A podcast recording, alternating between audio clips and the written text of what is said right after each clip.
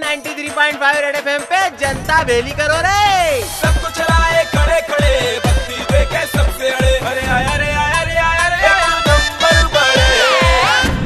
कानों पे जुए रेंग रेंग नहीं पा रही हैगी छोटे क्यों कह रहे हो बड़े अरे तू देख नहीं दिया क्या? लोग बाग भेरा गए जहाँ पाँच पॉइंट ज़ीरो वाला अनलॉक लगा लोगों ने जोश जोश में प्लान बना रही है वो भी प्रॉपर वीकेंड वाले।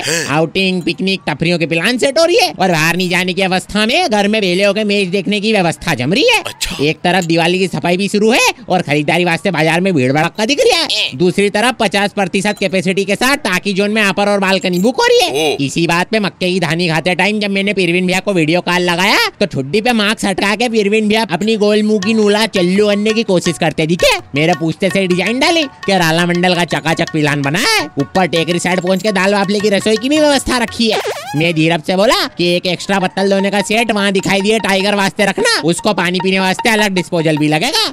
ये सुनते से पीरविन भैया चक्कर गिन्नी हो गए। बोलेगा, इससे तो पर्थकवास करना सही रहेगा।